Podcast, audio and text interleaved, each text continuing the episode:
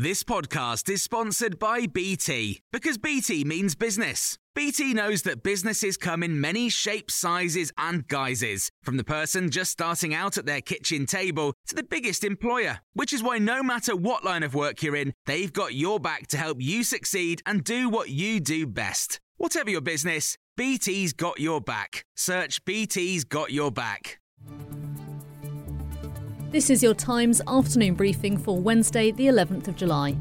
The Prime Minister has said the allegations surrounding a BBC presenter are serious and concerning. Rishi Sunak says he doesn't know who the presenter is, but that it's right they're investigated swiftly and rigorously.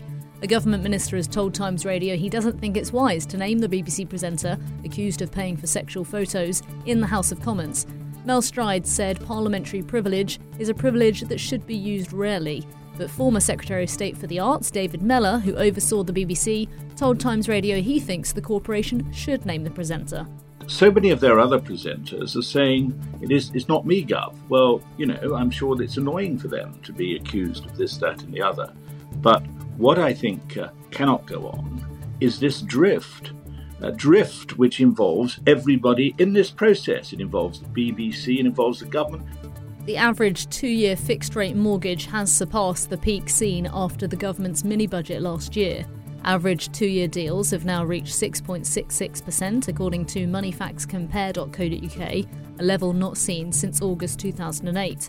Times Radio's business correspondent Dominic O'Connell told us how many people this will affect. There's about 700,000 people who still have to remortgage this year, another one and a bit million next year. So, in total, it's, it is slowly rolling through the system. One of the things the Bank of England has to think about is what cumulative effect have the interest rate rises so far had, and when will they really start to bite on the real economy? It's, it's very tricky. And the, the US central bank, the Federal Reserve, stopped raising interest rates this month because it wanted to just take a break and, and see what had happened.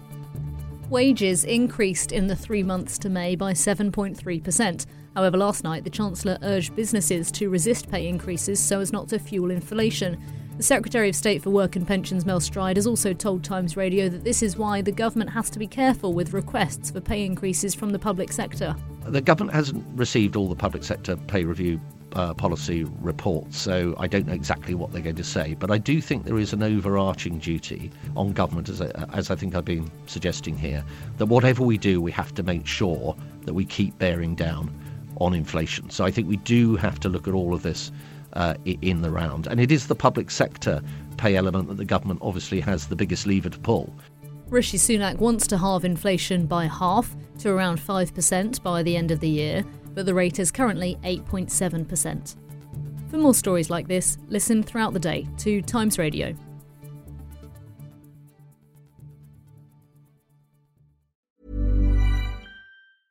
Small details are big surfaces, tight corners are odd shapes, flat, rounded, textured, or tall.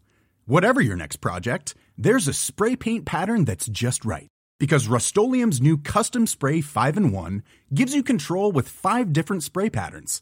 So you can tackle nooks, crannies, edges, and curves without worrying about drips, runs, uneven coverage, or anything else. Custom Spray 5 in 1. Only from Rust When you make decisions for your company, you look for the no brainers. If you have a lot of mailing to do, stamps.com is the ultimate no brainer. Use the Stamps.com mobile app to mail everything you need to keep your business running with up to 89% off USPS and UPS. Make the same no brainer decision as over 1 million other businesses with Stamps.com. Use code PROGRAM for a special offer. That's Stamps.com code PROGRAM.